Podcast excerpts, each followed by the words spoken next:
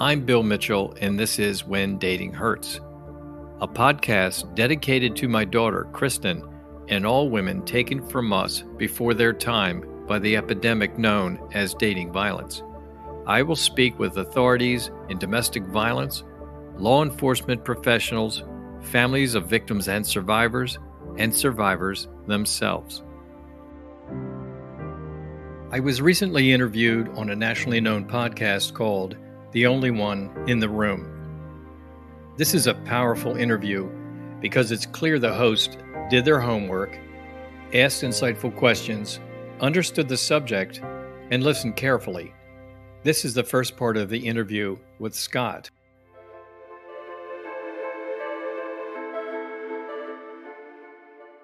Bill is here talking about how his daughter was murdered in 2005 by her boyfriend. And Bill has written a book about possibly seeing the signs of this and educating people as to what dating violence might look like. So I think it's a really important conversation.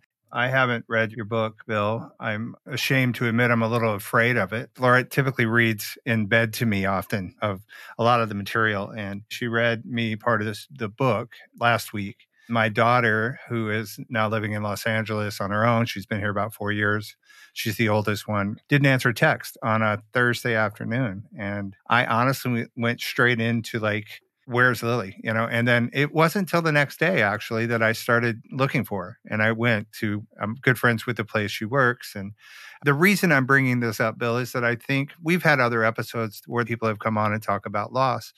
And it's interesting because the numbers sometimes go down because people don't want to face this subject matter. They don't want to listen to the story. I equated my reaction to you know that time when Lily didn't answer the text to when I actually got into action as as sort of a small example of that in my own life where I'm like you know I don't want to think about this. I don't want to confront it. I want to believe that everything's okay.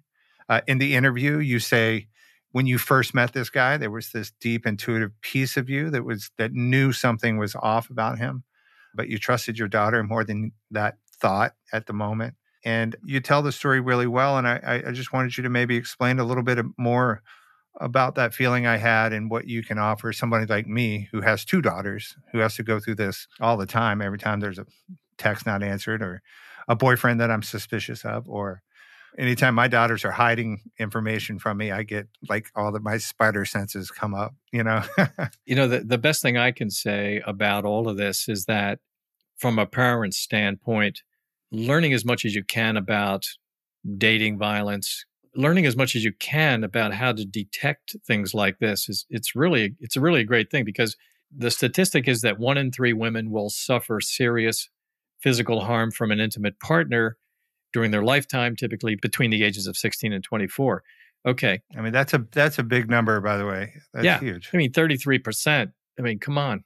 I've said that in some of my speeches, and I'll look around. Let's say, I mean, how many how many women are in this room right now? You know, I've had times I've had hundreds of people who are high school kids, so there are hundreds of women. So therefore, a third of them, chances are, will go through something. But what I say is, even if it doesn't happen to your own child, which it probably won't, it could be happening to one of their friends. So that still makes sense for you to know about this. Your daughter could come to you and say, "Wow, you know."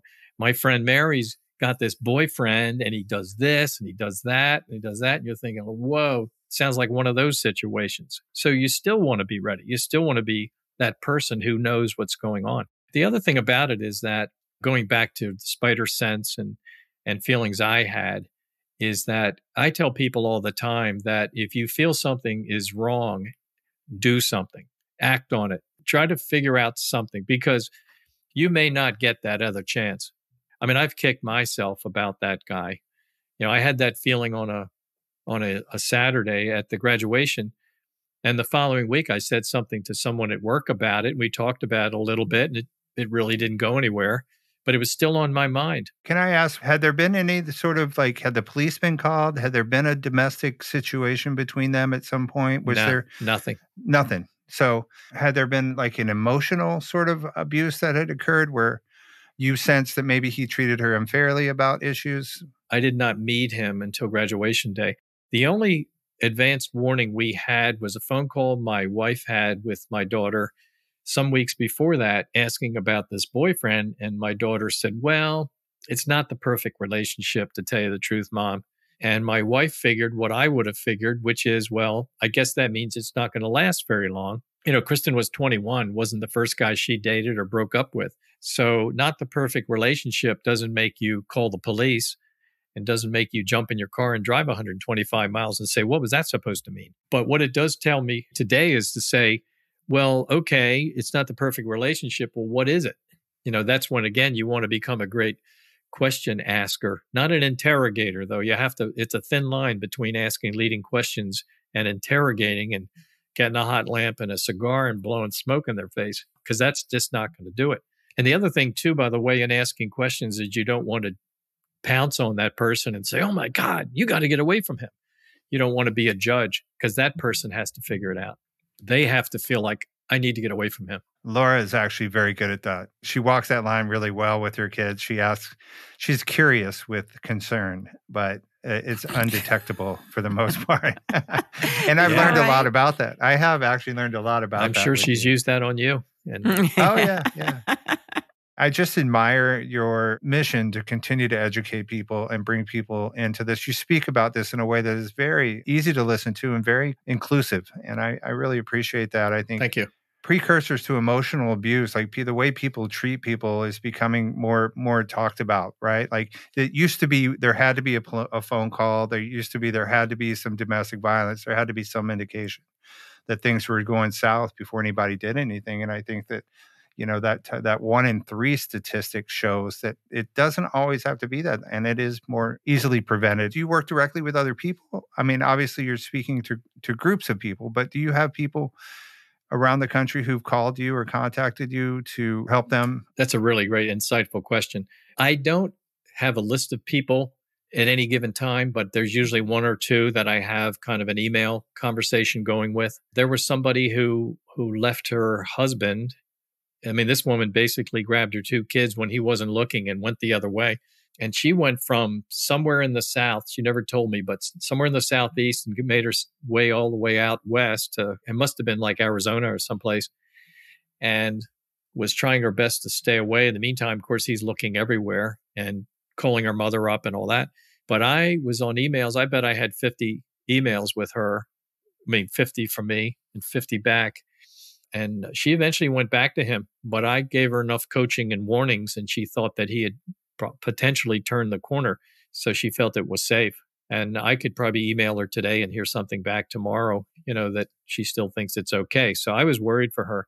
There's another one too who said that she tried to connect with different domestic violence agencies and was turned away, which I've never heard of but I connected her with one in Philadelphia, and they are now they have a conversation going. We watched the uh, the show The Maid, and I think The Maid is a really good example of something I didn't understand, which was this pursuit and how people portray themselves in front of other people, but yet behind the scenes there's this control issue between the partners, and there's uh, there's abuse basically, and it really opened the door for me, and I think it's kind of it sounds to me a lot like where you exist in sort of helping people identify things that help that intuitive piece of them or or that protective piece of them step forward and take control instead of sitting back and letting things sort of pan out or you know like play out i just tell people all the time learn as much as you can and then if something if you if you you know it's kind of like if there's where uh, you know where there's smoke there's fire right I mean, if I smelled smoke in this house, I'd get off this interview in a big hurry. I wouldn't say, "Well, look, you know, let's see what let's see what Scott's got to say, and maybe maybe right. Laura has a few things she wants to say. You know, get out of here. So I would pounce on it, and I tell people, you better get moving. You know, you better get in touch with somebody because really, you just don't know what how fast that clock is ticking. Yeah, and like you said, you were at graduation one moment, and then you were in the store with three detectives the next moment, and it happens just really fast. We went to the graduation, and just over three weeks later, we went to memorial service in the same building. Mm. Wow. At her school. Wow.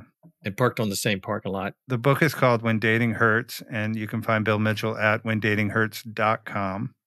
What a great interview. Thank you so much for taking the time to share this story with us. And keep up the good work, man. And I'm to I'm going to not be afraid to confront my fears. I'm going to walk into that just based on your experience and your suggestions. Yeah, all I can tell you is try to have gentle dialogue with your kids.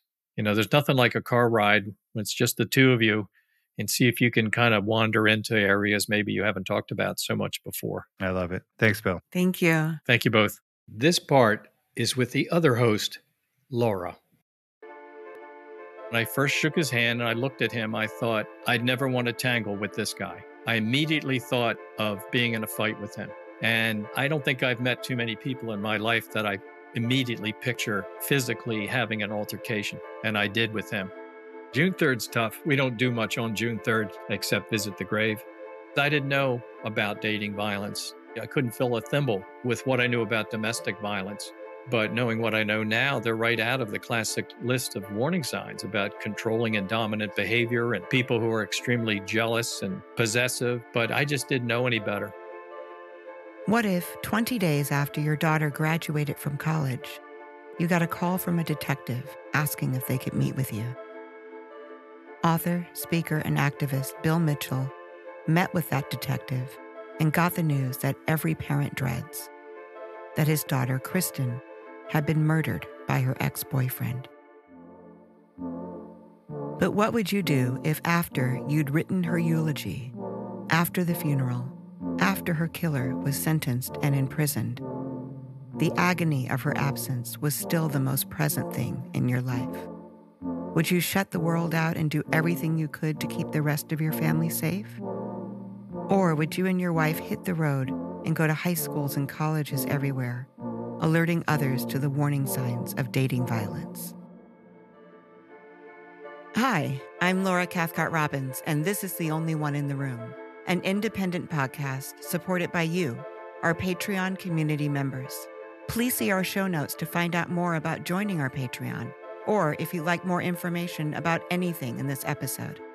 This podcast is for anyone who has ever felt alone in a room full of people, which is to say that this podcast is for everyone.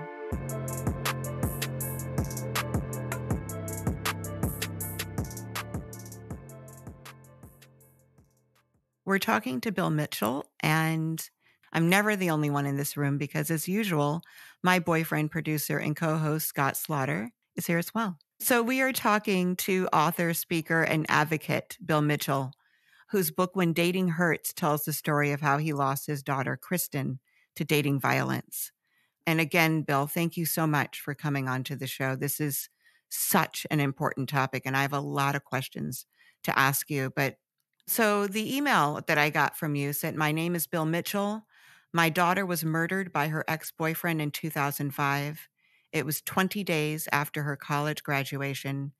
A parent's worst nightmare was ours for the remainder of our lives. I really just have to tell you that while I was preparing for this, reading your book, which is right here next to me, When Dating Hurts, you inscribed it to me. Hi, Laura. It is my heartfelt hope that reading this memoir will bring greater awareness to dating violence to those who need it most than yes. Bill. Yes. And I got to tell you, I mean, I don't know if I'm one who needs it the most, but it really brought, I was in my feelings when I read your memoir. I have two boys, they're 22 and 24. Scott has two girls. I call them my bonus daughters. Wow, they're 18 nice. and 22. And it was very difficult to read this and make it about you. I kept making it about me. I kept drawing these parallels in our lives. So I just wanted to say that kind of at the top. I stayed in that state for about probably about a day afterwards, just kind of reverberating in the feelings that you describe so well in your book. And and I'm going to let you talk about it in just a second. I just wanted to start you off by saying that Kristen had just graduated from college when she was murdered. And we're all coming up to graduation time again. That's right. Yeah. Scott's daughter, Lily, will be graduating my son's girlfriend is graduating in the same class. And then his other daughter, Nora, was graduating from high school. So this is all happening in real time for us. But Kristen had just graduated from college and she was murdered by her ex boyfriend, who you call Nick in the book, because I understand that you rather not use his real name. I never use his real name. Yes. Yeah. I know you were there for her graduation, but can you tell us how you found out that she'd been murdered? Tell us that story. Well, the way I found out, to, to answer just that part for you, was that I had gone through an entire Friday, June 3rd, 2005. It was art directed by Hollywood from the standpoint that it rained all that day. And now it was in the evening and it was it was dark. It was like eight or nine o'clock, which if the weather were better, probably be fairly nice out here. But it was it was raining. And I was driving. I had just left my parents at a restaurant and I received a call from a, a woman, and it was a, um, a police detective, lieutenant. And she told me she needed to tell me something. And I had a lot of thinking to do. I'm driving along, it's raining, the windshield wipers are going. And I'm thinking, okay, I got a police person talking to me. I've got a woman detective. Not that that couldn't happen, but that was a little more to chew on. It's like sometimes I say to people, when you hear hear male nurse, it takes a moment. You know, sometimes. So I was thinking, who is this person? And the other part of it was that in the trinity of things to process was I said, well, what are you calling me about? And it was, well, I can't tell you over the phone. And we had been to your house several times and no one was there. No one was there. So I found out at a at a grocery store. I picked a grocery store because I thought if if this person shows up and it's some crazy person, you know, who just wants to single me out and break my kneecaps or something, I don't know. I thought I'll I'll do it at least where people might be. So she pulled up in a, uh, a silver Honda and she got out and then this great big guy got out he was wearing a suit turns out he was another detective and then two more people got out of another car like I had four people walking up to me. The other two turned out to be bereavement counselors. Mm.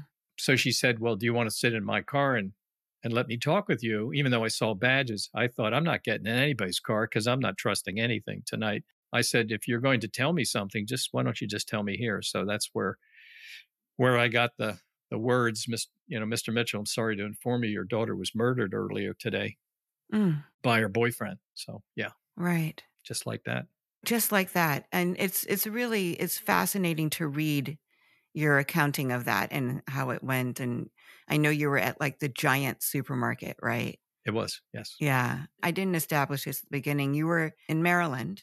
Yes. Okay we're outside of baltimore in maryland. Baltimore yeah yeah yes. and then kristen had just gotten an apartment in, in philadelphia? Yes she went to school at st joseph's university to the west of Philadelphia. Her apartment was in Conshohocken, mm-hmm. Pennsylvania. She was going to start at General Mills at Dresher, Pennsylvania. Okay. Okay. So she was in another state, but not very far away. She was about 125 miles away, which to go and see her, you know, you had to plan a little bit. It wasn't the biggest deal, but I mean, it, you, you just didn't see her every weekend. So, right. Did you have an inkling? Like, I, I know if I got anything suspicious, I would immediately check on all my loved ones you know if i got a suspicious call or something we i would i would call like are you okay? Are you okay? Are you okay? Did you have an inkling when they called that it might be kristen? Not at all. No didn't occur to me at all. I thought that someone on our street someone on our cul-de-sac in this development that i'm in i thought maybe something really awful happened and that they were tracking down everybody on the street to ask questions about do you know of anything about this thing? Mm-hmm. Or you know i didn't i didn't have a clue and I called my wife, and she was at a graduation party with my son near Washington. And I knew I would never get her because her phone was figured tucked away in a purse or handbag and wouldn't hear it. So I called my son, talked with him. He walked the phone over to her. And then she said, Well, is it about Kristen? Mm. So even though I didn't have any of that instinctual stuff, she definitely did. And I said, Well, why would it be about Kristen? These are local police calling me. These aren't Philadelphia police calling right, me. Right. Well, what I did know is, of course, the Philadelphia police, detectives, everybody up there was checking around here to, to basically track us down. And they yeah. happened to catch up with me first. Had my wife and son not been at that party, they would have been home and these detectives would have gotten to them before me. And they wanted to meet me here at the house. And I just thought, nah, you know, it's a dark, seriously dark and rainy evening. And I just thought, I don't know what's going to happen outside of my house if I pull up. But I will tell you just one thing on, on a point you made, which is the book. You kind of found yourself in the book. Two things. When the book was first written, it was written and you have to process this for a second. It was written in the second person. So the book that you read, which is the book, was written in the first person. And of course, there's the third person. So the first person is I say I and I say we and I say us. And I was walking down the street and I went to, you know, to my house. And then, of course, third person would be Bill was walking down the street and he then went into his house. Second person, and I wrote 100 pages before I stopped this and then changed it, was you're walking down the street and you go into your house. That's the way I wrote it because I wanted so badly for the reader to become me and see the whole world through my eyes. Mm. I wanted to take you with me. I didn't want to let you go. And I wanted to to kind of if if you would stay with the book force you to see it the way I saw it and I wanted the book to portray this as being such an emotional upheaval and be so painful that if you're a parent reading it you're saying the whole time, oh my God, I never want this to happen to my family. You know, so what can I do? And in the end of the book, it, at the very end, then you see all kinds of things about warning signs, and the book becomes much more of a straight general information. But so what happened is I'd shifted it because some people said, I don't get this you thing you're doing. You know, they just, my friends told me, my wife told me too. But I resisted it for the longest time. And then finally, I, I had enough people who I believed in who said, Bill, let this thing go. Just write it in the first person. So, but I think I still achieved what I set out to do by doing that. I mean, you're telling me that. So, yeah, it, it's very powerful. It's extremely powerful. And and everything that you said that you intended for the reader to experience, I did. So you definitely Good. hit your goal. So just to remind our listeners, Nick is the name that you've given to Kristen's ex-boyfriend, but it's not his actual name, but I'm going to use it for the purpose of this interview. The first time you met him was at her graduation. Is that correct? First time, yes. 20 days before she was murdered, that's the first time you met her murderer. You know, we're introduced, we shake hands. I'm taking pictures of him with Kristen. He's taking pictures of us with Kristen and all kinds of stuff. And in, in the following week, exchanging emails, sharing pictures. What was your impression of him? Well, that's interesting because my initial impression, not anticipating anything, so when I first shook his hand and I looked at him, I thought these words, and you saw them in the book I'd never want to tangle with this guy. I immediately thought of being in a fight with him. And he looked what I call gym rat tough. I mean, he looked like a guy who knew how to work the weight benches and all this stuff. And he's a few inches taller besides and much younger. But but I, I I don't think I've met too many people in my life that I immediately picture physically having an altercation and I did with him. That yeah, that was some some premonition of yours. He gave her a, a graduation present. What was that? Well, she was moving into a new apartment, and he did have uh, a good ability to cook. So he knew a lot about cooking and chefing and whatever. And so, yeah, he he bought her one of those wooden blocks with kitchen knives in it. What I found out later in your book was that she was stabbed 55 times. Is that correct? Yes, she was. Yeah. Stabbed or slashed and many of them were in her back, which which the detectives and the prosecutor said clearly she was trying to get away. Yes. And the other thing that you mentioned your your wife and your son, but one of the things that comes across really powerfully in the book is how close the four of you are. That it was for years. It was you and your son and your wife. Do you mind if we say their names? No, of course not. Okay. Go ahead. Um, so yeah, David and and Michelle and Kristen and you were like this foursome. I think you were admired by other families for being this very, and in your relationship with Kristen, as it goes through the book, you can see how close you were. So you were the foursome for all those years. And then all of a sudden they're three. How did you all get through those first few weeks? We became a really tight unit without ever having to, you know, we didn't talk about like, wow, we really have to stick together. I mean, we just, we had this project ahead of us starting that night that we learned into the next day of having to go to interview funeral homes and literally look at caskets and, and make decisions and go to graveyards and all this kind of stuff that you never want to do ever. But we just somehow we just fit together even better than ever and could practically finish each other's sentences And I remember thinking this this happened on a Friday night, but it was somewhere around Monday evening. No, we couldn't do the funeral right away because her body was held as evidence for a, a number of days. Mm. So she died on a Friday, well, very early in the morning on a Friday. We didn't learn till Friday night. She wasn't buried till Thursday of the following week, so nine, uh, six days later. But I remember at one point late on Monday evening saying, I can't believe how well we're all getting through this. I mean, we were just had such clarity, all three of us in our minds. My son was 17 back then.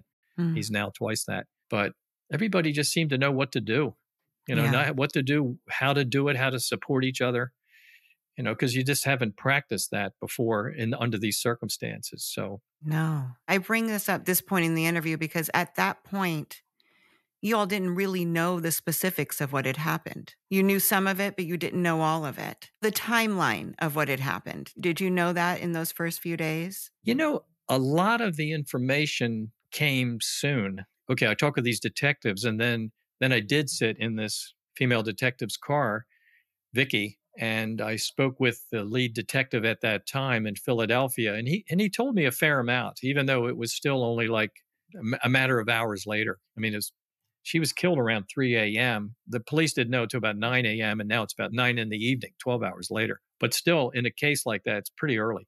But I had a fair amount of information. You know, they had already caught up with this guy and interviewed him. Well, and he had gone to the ER. Yeah. So what happened was it seems like he did what he did at around 3 a.m.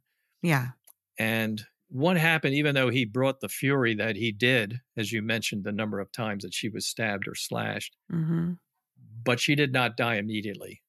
She, mm. it seems from his his recollection of what happened, and I don't trust the guy very much at all. But in this case, the fact that he said she she probably lingered as much as forty five minutes. Wow. So I kind of take that as maybe that really did happen. But then after that, he spent really the next three hours or so just figuring out his plans. What is he going to do? He even took a shower, changed clothes, and created a story that it was a self defense situation. And then he actually created evidence by cutting himself. And then somewhere along the line called his siblings. And right. they both said, Well, if you're injured that badly, you better get to the hospital. And so he called another another girlfriend, as it turns out, an ex-girlfriend from some time before that, who came to the apartment, took one step in, saw some of what was in there, and took one step out. It's like, I'm not going in there. So she helped him one way or another get to the hospital. And mm-hmm. when he got mm-hmm. in there, he talked about what happened. And they asked, Well, what happened to the other person? And he said, Well, she's in the apartment and I think she's dead.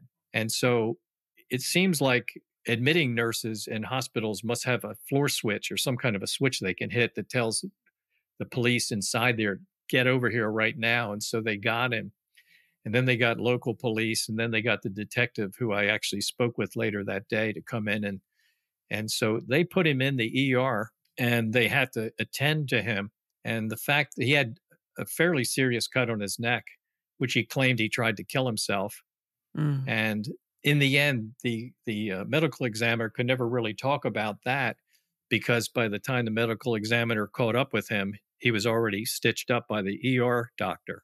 So whether that was self done or not, no one will ever really know except the guy that did it. Mm. So this was an unfathomable, violent attack. And the attacker is now in custody at this point in your story. Why didn't you all want to see it go to trial? There were a number of reasons. I would say at the top of the list was that if you have a really firm grip on what premeditated murder is, we didn't think this was that. Even though it was 55 wounds, it seemed like it was fairly continuous.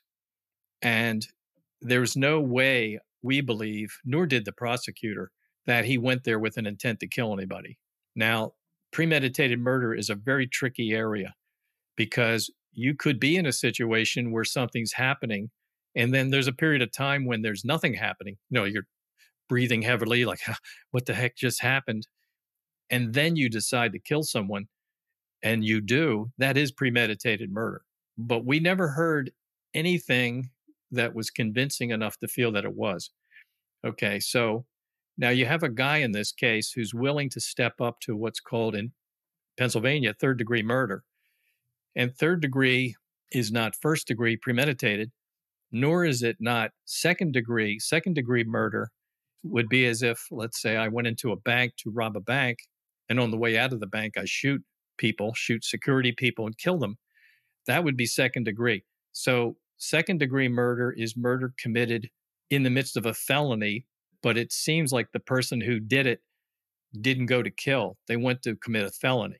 For instance, a rape situation, somebody rapes somebody, but it gets out of hand and they wind up killing them. That's second. And so you have premeditated, you have second, and third, the way they put it is it's murder. It's just not first or second. So this looked like it would go to third. Okay. Now, the reason we did this was this for number one, we couldn't get premeditated. We didn't believe at this house, at least. Secondly, you have a guy pleading to third. So he's willing to plead to murder, guilty of murder, and he would get, in the bad part, 15 to 30 years. So if you do the math, this happened in 2005 and 2020 already passed. So he already did his 15. And then there are parole board reviews, They are annual. Within certain parameters, anyone can participate in these reviews, but they are annual. It's an annual heart attack. Mm. So they decide every year. So the first year they decided you'll at least do one more year. And then the second year they decided you'll do at least a year and a half. And that's the way it goes. So, so, uh, wow. You know, and then if he, if in fact he is still in at year 30, then unless he has some kind of infractions against him in prison, then they'll release him. Mm-hmm. You know, 13 years from now. At his sentencing, he said, My words aren't significant enough but that's all I ever think about. Every single day, every minute, every second, every hour. I loved her. And in response to that, in the book, you say, I sense this coming from his heart. This man will likely be locked away for no less than 15 years, likely longer. A cinder block hell. What a miserable future he made for himself. Was this you finding compassion for him? Was that what I was reading there? I did, but I got over it really quickly. Mm. No, I, I got swallowed up in it. You know, I, I think what happens is when something something this devastating takes place, this life changing takes place, that you're thinking you want to hold on to anything. You you know you, you you can't have her. He knew her. He liked her. I guess he in his mind he loved her. He had a lot of baggage. You know, it, uh, it, he would not have been good for her had had they gone on at all. But I got caught up in what he said up there. I guess I wanted to hear certain things and I did. And so when when that sentencing plea and sentencing hearing was over with and, and my wife and I and my son also got up and spoke, I was standing outside and I talked with some reporters. It was in a hallway. And when I was finished, the uh, the prosecutor who had been handling the case all along virtually spun me around and shook her finger in my face and told me, don't believe a word that, in effect, she didn't say it this mm. way, but don't believe a word that comes out of his mouth. And I realized at that moment, oh my God, I've been manipulated like he manipulates everybody else. Yeah. I mean, I fell prey. So I I don't feel the least bit sorry for this guy at all. Mm. I mean, but I mean, I had about a half an hour of it, but I I got over it, and, and thank God the prosecutor kind of like um, you know verbally slapped me around to to wake me up she did me a huge favor. She's absolutely right. I have no, I have, I have no forgiveness for this guy. Yeah. I mean, I know what, uh, you know, our church would want and everything, but you can't, I don't think you can fake it. I don't think you can either. There was a line you probably saw in the book that came from a detective named Jim McGowan, who's also the detective I spoke with that first night. Okay, so when he does his interviews, like he did the day of the murder, said this to me in a phone call some years later, just a few years ago. He said, every time I interview somebody after a murder, I walk away and say, why did that person do it? Did they do it because something precious was taken away from them? Did they do it because they were on drugs and they didn't know what they were doing? They were just flailing and someone else got in the way. You know, they needed the money that badly, whatever it is. And he said about this guy in these words, and I put these in the book, he's evil. He's just pure evil. This guy is pure evil. And when I heard that, I, I was shocked by that. This detective is a very deep guy. I really got to know him. Well, and he's witnessed a lot of things. So for for him to make that evaluation, that feels very powerful too. It feels like it means something coming from him. Right. I wanted to ask you, we had kind of talked about this a little bit, but in the 19 days before her death, Nick sent Kristen an email that you now say was full of warning signs. And in response to her email, telling you things like Nick is acting really jealous. He kept calling and not trusting me all day. Nick is really annoying. It's hard to deal with someone who seemed to be getting more and more controlling and not giving space to me. Your email back to her, you say, you tell her to reassure Nick that he's important to her and the fact that he's a little jealous is a good thing and just be honest with him and it should work out. And the first thing I want to say about these emails, which you have in the book for anyone who buys this book, you'll be able to read them there. I was so struck by how close you were. These were emails being exchanged well into the night. This was not, you know, this was like you guys going back and forth like old friends, like, you know, the most trusted people. Like it was just, I was so struck by how close you were. And then the other thing was your advice to her sounds very reasonable, reasonable parent advice to me. But tell me what it is that you would do differently now you know, you go back to the book. You know, I, I, I put what was in the emails, literally what was in the emails, and I forget exactly right now without the book in front of me how I characterize myself. But it's sort of like you know, this gee whiz, what a nice dad, you know, kind of stuff I wrote. It should work out. It should be just fine. You know, this type of thing. But that's just that's just naivete, you know, in that case, because I didn't know about dating violence, and I didn't know really. I couldn't fill a thimble with what I knew about domestic violence. But knowing what I know now, they, they're right out of the classic list of warning signs about controlling and dominant behavior and people who are extremely jealous and possessive and people who are constantly texting, which he did quite a lot, and constantly calling her and doing things like that and checking up on her. But I just didn't know any better. And, and I would say that nine and a half out of 10 dads probably would have written a similar email to my daughter under those circumstances. It's like, I mean, I mean, if you had somebody sit next to you saying, these are the warning signs of domestic violence and dating violence and unhealthy behavior, by the way. And she could wind up getting killed tonight, you know. Mm. And honestly, if I were sitting next to somebody who who had that email today, I'd come right out with it. I'd say, I know you're going to think this is really dramatic and this is ridiculous, but I mean, I I've done that many times. I've verbally shaken people up and said, you know, this could be a lot worse than you think it is. Yeah. But what would you have done? What action would you have taken? If I knew better, you mean? If you knew better. Well, I would have stopped the emails and would have called her. The key to knowing what to do is, of course, educate yourself, like learn the warning signs and something I call the template every abuser uses. But I have a lot of those things in the book and I do talk about them a lot. But but what you want to do is you want to get that person to talk.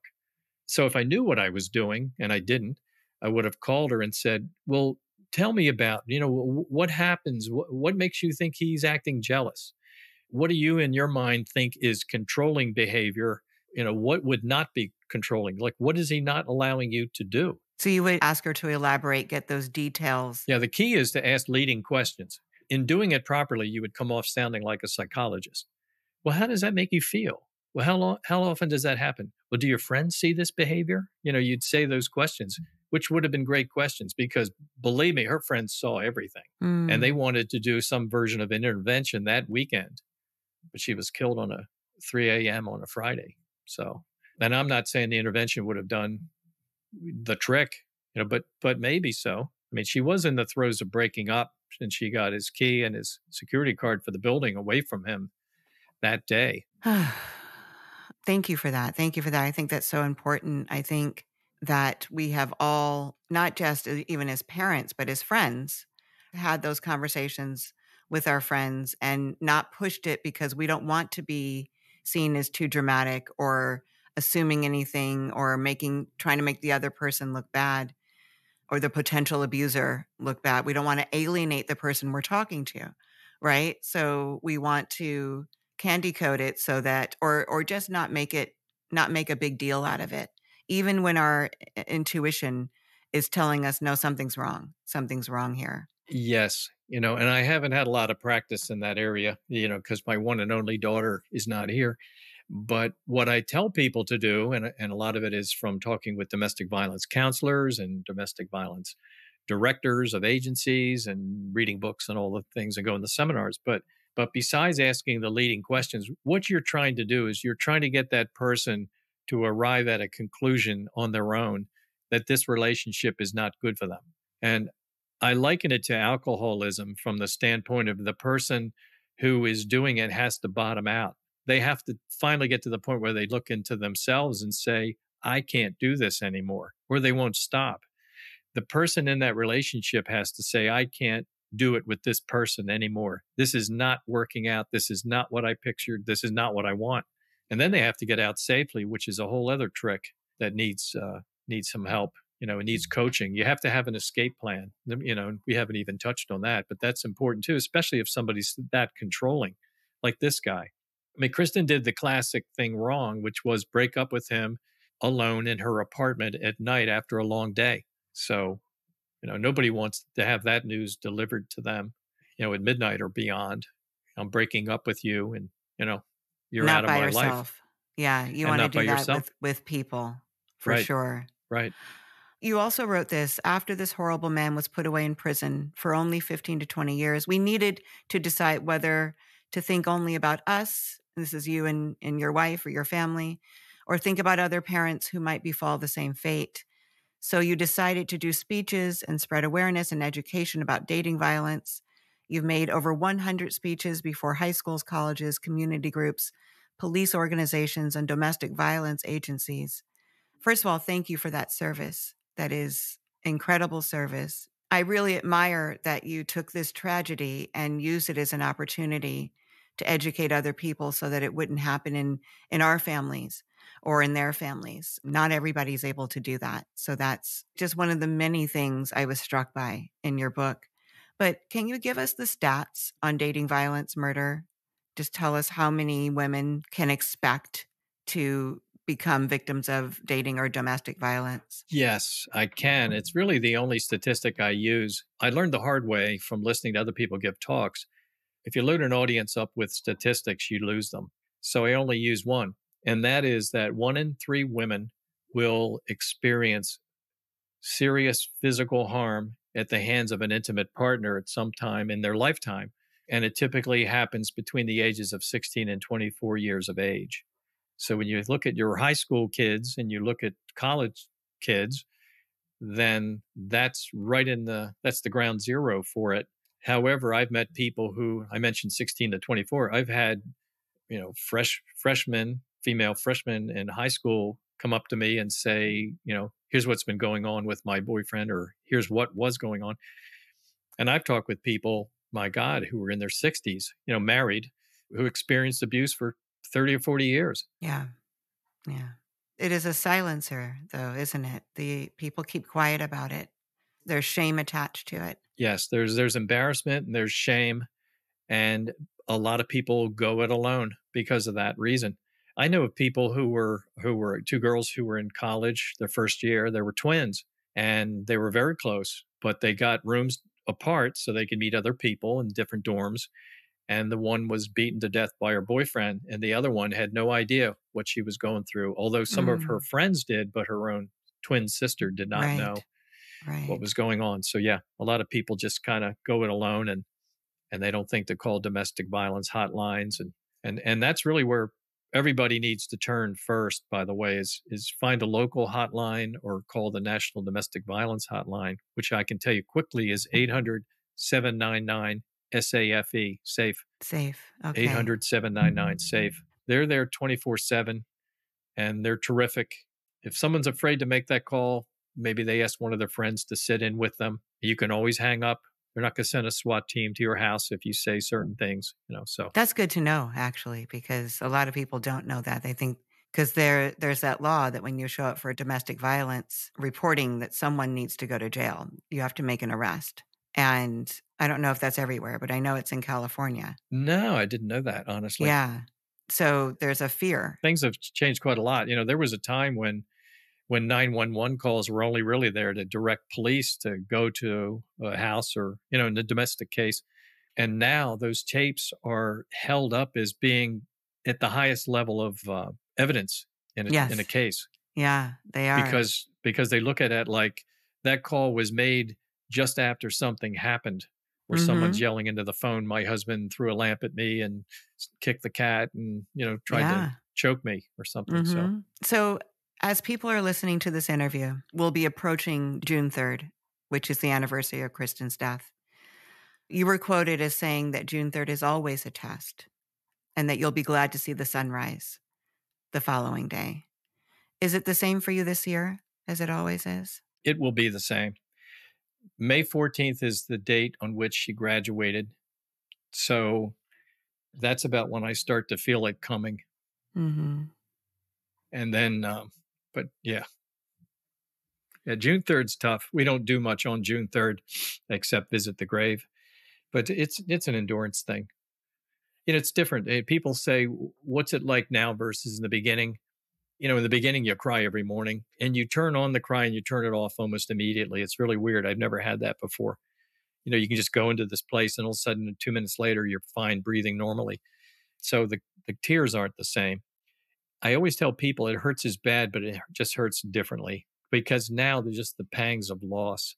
All of her friends that got married or or had kids or you know they've all you know my god it was 17 years ago and in this house, you know, we're kind of in this time warp situation where we're still kind of like missing Kristen, you know. And in the meantime, her brother got married. So that was fabulous two and a half years ago. And things have happened. It's very painful and it's, it, it did need to happen. And you can't help but separate the way it happened from missing her. You don't want something that horrible to happen to anybody. And yet it happened to your own child who, you know, you're, you were there from nine months before she was born, you know, so it's it's tough but you know that's that's really why the when dating hurts book was written so that that people get caught up in the story they like you did see themselves in the story learn what to do learn who to call learn how to detect this and then really um, find ways to to hand the book to their kids or read parts together some people do that some people prefer the audiobook. There's the audiobook, there's a paperback, there's the ebook, and now there's the podcast with 40 episodes. And they're all called When Dating Hurts, and it's all on whendatinghurts.com. So it's easy to find. That was actually going to be my last piece that I was going to talk about, and you just did it for me. I was going to talk about you wrote the When Dating Hurts book. Last year, you launched the When Dating Hurts podcast with 40 episodes. That's great. I listened to a few before we talked, and you talk with these survivors. It's really good. You're a great interviewer. And then you published the When Dating Hurts audiobook this year, right? Yes, I did. Yeah, just in January. Just say it one more time where people can find you. Well, the easiest place to get to me or get to information about what I'm doing is to go to whendatinghurts.com. Just that easy. And you can get to the book through there. You can find ways to get to all the podcasts. You can just make you can click something and just listen to it right there. It really does. It houses everything and it makes everything really easy to find and you can read stuff and you can listen and it's all right there. So and Bill, thank you so much. Thank you for coming on to tell your story. Like I said, it was so powerful for me as a mom and a bonus mom and I will be sharing it with people. I'll be sharing this episode with people who I believe will benefit from it as well. That's the key thing is that once you get caught up in that story and you can see how to take it forward to help others, you know, that's it. It, it was never really written. It wasn't written to make money. You know, it was written really because I felt I, I knew this would be happening to other people. I was trying to keep the number as low as possible. So that's really it. You know, that's that's where I get my energy. It's I feel like I'm racing all the time to get things done and get podcasts done because those stories keep coming and i'm just trying to dial that number down you know, it just makes me so sad every time you hear another incident of somebody who's you know who paid for a bad relationship an unhealthy relationship and and they didn't know it when they were in it but thank you for bringing me on i appreciate this very much both you and scott thank you thank you bill the when dating hurts book was published in paperback in the middle of 2020 followed soon after by the ebook version. While those two were out there in the world informing about dating violence, in early 2021 I launched the When Dating Hurts podcast. Now in 2022, I'm publishing the When Dating Hurts audiobook. I did the narration myself because this is my family's story. It's also a story that can save one of your family members. Find the When Dating Hurts audiobook on Audible, Amazon, or iTunes. It's the same life saving information from the print versions, but now in listening form. Do yourself a favor. Do your family a favor. The When Dating Hurts audiobook is available now.